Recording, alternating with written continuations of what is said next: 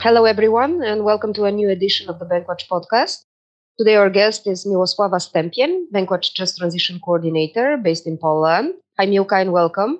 Hi, thank you very much, and I'm very happy to participate.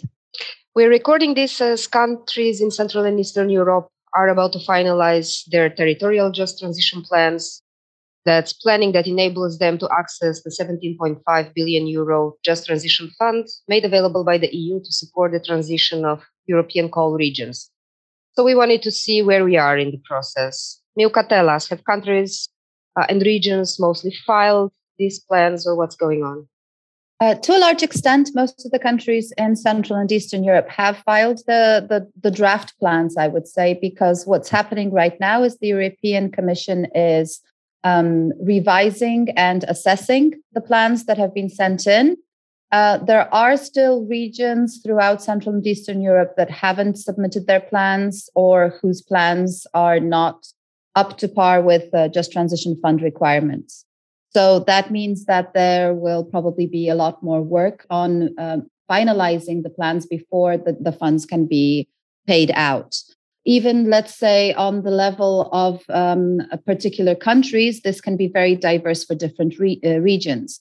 On the example of Poland, um, you have um, plans like those from uh, Eastern Wielkopolska, um, which are to a large extent ready and they are completely in line with requirements that that, that are uh, present um, in the Just Transition Fund uh, documents.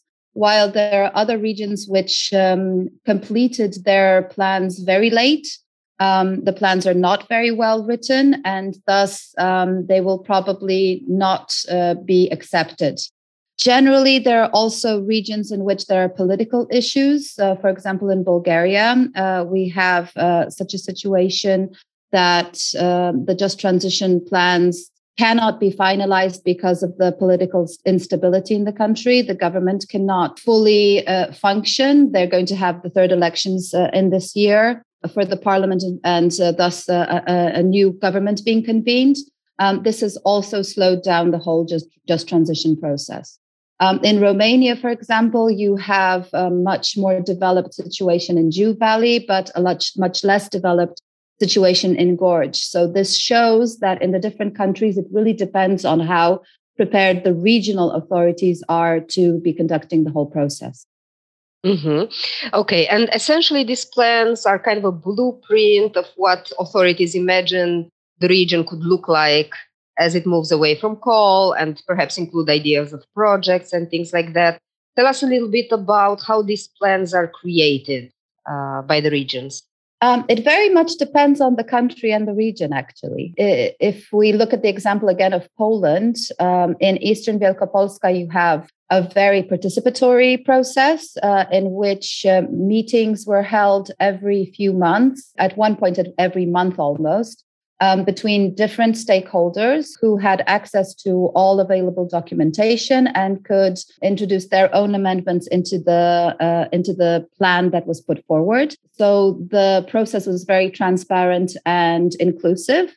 Um, and in other regions, for example, in the Lubelskie uh, region, you can have uh, situations in which um, uh, the, the plan is made by some sort of, uh, I don't know, group of people that was chosen uh, from the top. Uh, and um, basically, this group decided what the region's plans would be. there was very little access to the whole process. Um, there was even such a situation in the Lubelski region, for example, that uh, they didn't want to let in one of the MPs to have um, uh, a look at what was happening inside the process. Local NGOs were also not allowed to participate. Uh, so this shows that um, it really, really depends on how the regional authorities decide to, let's say, structure the whole process and how to organize it. You also sometimes have situations where instead of regional authorities creating the plan, you have a national authority. Uh, such an example um, is in Czechia, where they are doing it on a national level, and uh, also there are a lot of restriction restrictions concerning who can participate in the project in the process. So this is very limiting um, to how representative it is of what the regions actually need. I would say that in terms of how the plans are being prepared, it's very, very diverse. And this actually will be one of the main things that the European Commission will be evaluating and assessing. Mm-hmm. Uh, so, part of the quality of participation with, you know, because Bankwatch has been monitoring this process since it started, there have been other problematic aspects when it comes to the content of, of some of these plans. Do you want to list some of them? Where should the Commission pay attention when it looks at these plans? Uh, well, uh, of course, as I've mentioned uh, in the previous point, definitely the partnership principle. So, the extent to which the various stakeholders have been involved in the process. Um, other aspects are um, the extent to which um, it actually diagnoses and assesses the situation on the ground. Um, instead of being a list of, let's say, wishful thinking. So there are plans which have uh, extremely uh, good diagnosis of the situation, of how this will influence the local community, how this will influence also the employees from the energy and mining related sectors.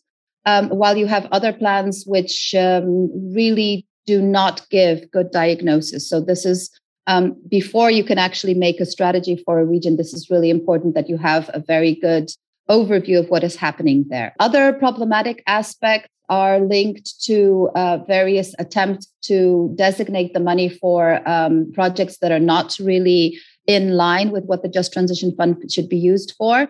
There are various examples of this. Um, some of the most striking ones would be attempts to put uh, some of the funds into, for example, gas-related projects. There, there are such examples, for example, in, in, in Hungary, uh, linked to the Matra power plant. Other such examples um, or issues that, that we have uh, seen, um, and we're actually currently um, sending out a briefing concerning the polluter pays principle, are related to the fact that in some regions we can see that the energy companies or the mining companies are attempting to um, sort of use the just transition funds in order to cover some of the costs that they should be covering in terms of reclamation and repurposing of uh, former mining sites. This is very a very huge issue because the just transition fund is actually not very large uh, taking into account the amount of coal regions that we have in europe and also taking into account the huge uh, needs that we have on the ground in eastern wielkopolska one of the big issues that uh, we raised directly concerning the plans here uh, was that you do need money for uh, environmental issues. Uh, for example, for the issues linked to hydrological um, problems in the, in the area linked to open pit mining. Um, at the same time, the local polluting entity needs to be made sure that, that he fulfills the responsibility of paying for what is necessary within the whole process of uh, reclaiming and repurposing such areas. Mm-hmm.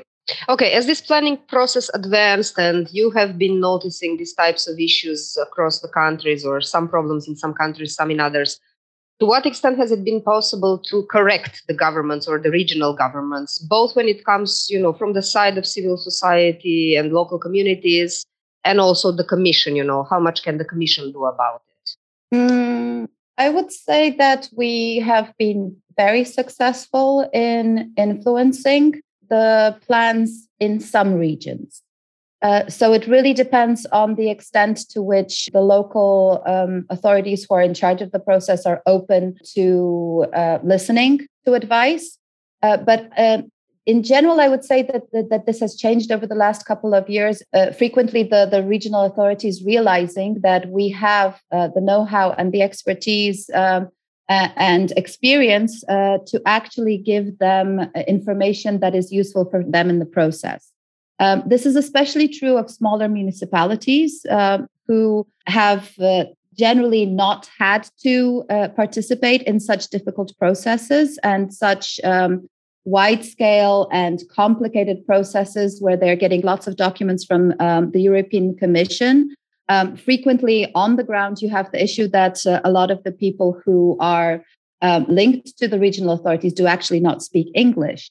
Um, so, uh, for example, um, we have also been um, sort of participating in translating and interpreting the information from the European Commission side um, in order for the local municipalities and various stakeholders to be able to understand um, and comprehend what is expected of them. So, in some regions, this has been a very good cooperation.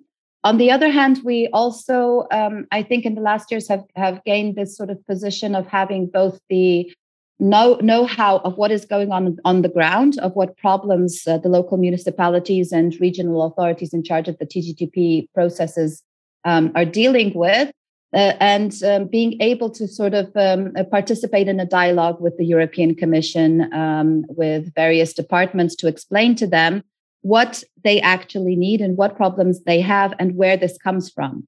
Uh, because um, uh, most of our campaigners are from the regions or work very, very directly with them. They visit these places frequently. Um, they talk about what's happening there. They speak the local language.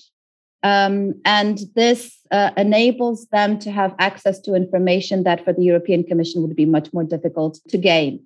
So I think we've become sort of a facilitator of communication, uh, and this is a very important role because um, it allows for influencing both how the commission approaches different issues, uh, maybe helping them to solve issues that are on the ground, and helping the local authorities sort of in recognizing their problems and how to address them, uh, how to send them, uh, how to send out information about what they need further. Mm-hmm. That's good to hear. Um, and uh, there was the commi- the question about the commission. Like, has the commission been kind of strict with these countries? Is it really like playing it tough in the sense that we are not accepting? You know, we won't be financing things that don't fit or are not co- you know compatible with our uh, intentions. Mm-hmm. I think that to a large extent, um, they've maintained a balance uh, between being strict about uh, the regulations, uh, but also opening a dialogue, which I think is the best approach uh, from, from their perspective. So I, I, think, again, Poland is a very good example because uh, at the moment you have three um, regions. Uh, there are, maybe I should explain from the beginning. So you have seven regions that have actually written plans, territorial just transition plans. Um, and out of those seven regions, for now, only three have actually been accepted um, as uh, regions that will be getting uh, the Just Transition funds. Um, and what is looked at is uh, the extent to which they have said that they will be moving away from coal, uh, the uh, approach to uh, that they have to climate neutrality. so you have a much better rapport, for example, with Eastern Wielkopolska, who has already stated that it will be phasing out coal by 2030 and achieving climate neutrality by 2040. And then there are four regions that have actually not been accepted into the plan. Um, the European Commission has stated that it will remain open uh, to talks with them, to dialogues, to helping them to amend the plans, but at the same time stating that they need to fulfill these basic requirements before they are uh, even accepted into um, the the whole program or accepted into the Just Transition Fund mechanism. Mm-hmm. Okay, and uh, if we are just you know to finish it with a kind of a, a big picture look, um, when you look at how these these plans look and how the process went, uh, does it look like the Just Transition Fund can you know make the positive difference it was hoped it would make in this region, or is it more like going to be more like business as usual? Mm, I think there's um, both an opportunity for it to be a pathway, an open, no, I would say an opening to a gateway that would enable uh, a larger opportunities. And there is also a threat. So it's both at the same time. It really depends what will happen over the course of the uh, coming years. Uh, again, I will go back to my favorite uh, example, which is Eastern Wielkopolska, which uh, in Poland has really um, taken a very progressive stand uh, towards um, uh, what the Just Transition Fund can be and seeing it as an opportunity. I think that the Just Transition Fund can be sort of like this um, this first moment, uh, first funds that will change the entire region. uh, they in themselves are not enough to cover all of the um, uh, needs that you have uh, in the region. But already now, even before the Just Transition funds have actually been uh, been put into play, uh, you already see that there's a growing interest in the region. That um, uh, there is an interest of various investors to be coming in and um, trying to sort of participate in this huge change that is going to occur here.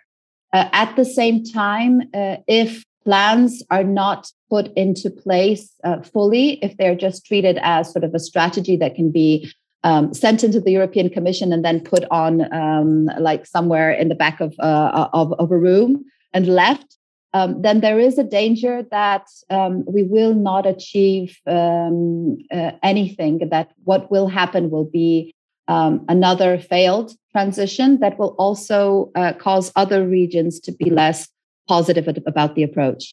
Right now, what I foresee for such regions is that you will have funds coming in not only from the Just Transition Fund, but from other related funds um, uh, within the European Green Deal. Uh, you will also have various uh, interest from uh, other financial institutes, from NGOs, from uh, from climate-oriented um, organizations, and we're already seeing that on the ground um, that will enable the, um, the region to go through a very difficult transition and open up new opportunities for it. All right. So it's very much still the beginning of everything, even in the cases when it uh, when it goes well. Uh, thanks very much for explaining where we are, Milka, and good luck with your work in Poland and in the region. Thank you very much. It was a pleasure to be with you here.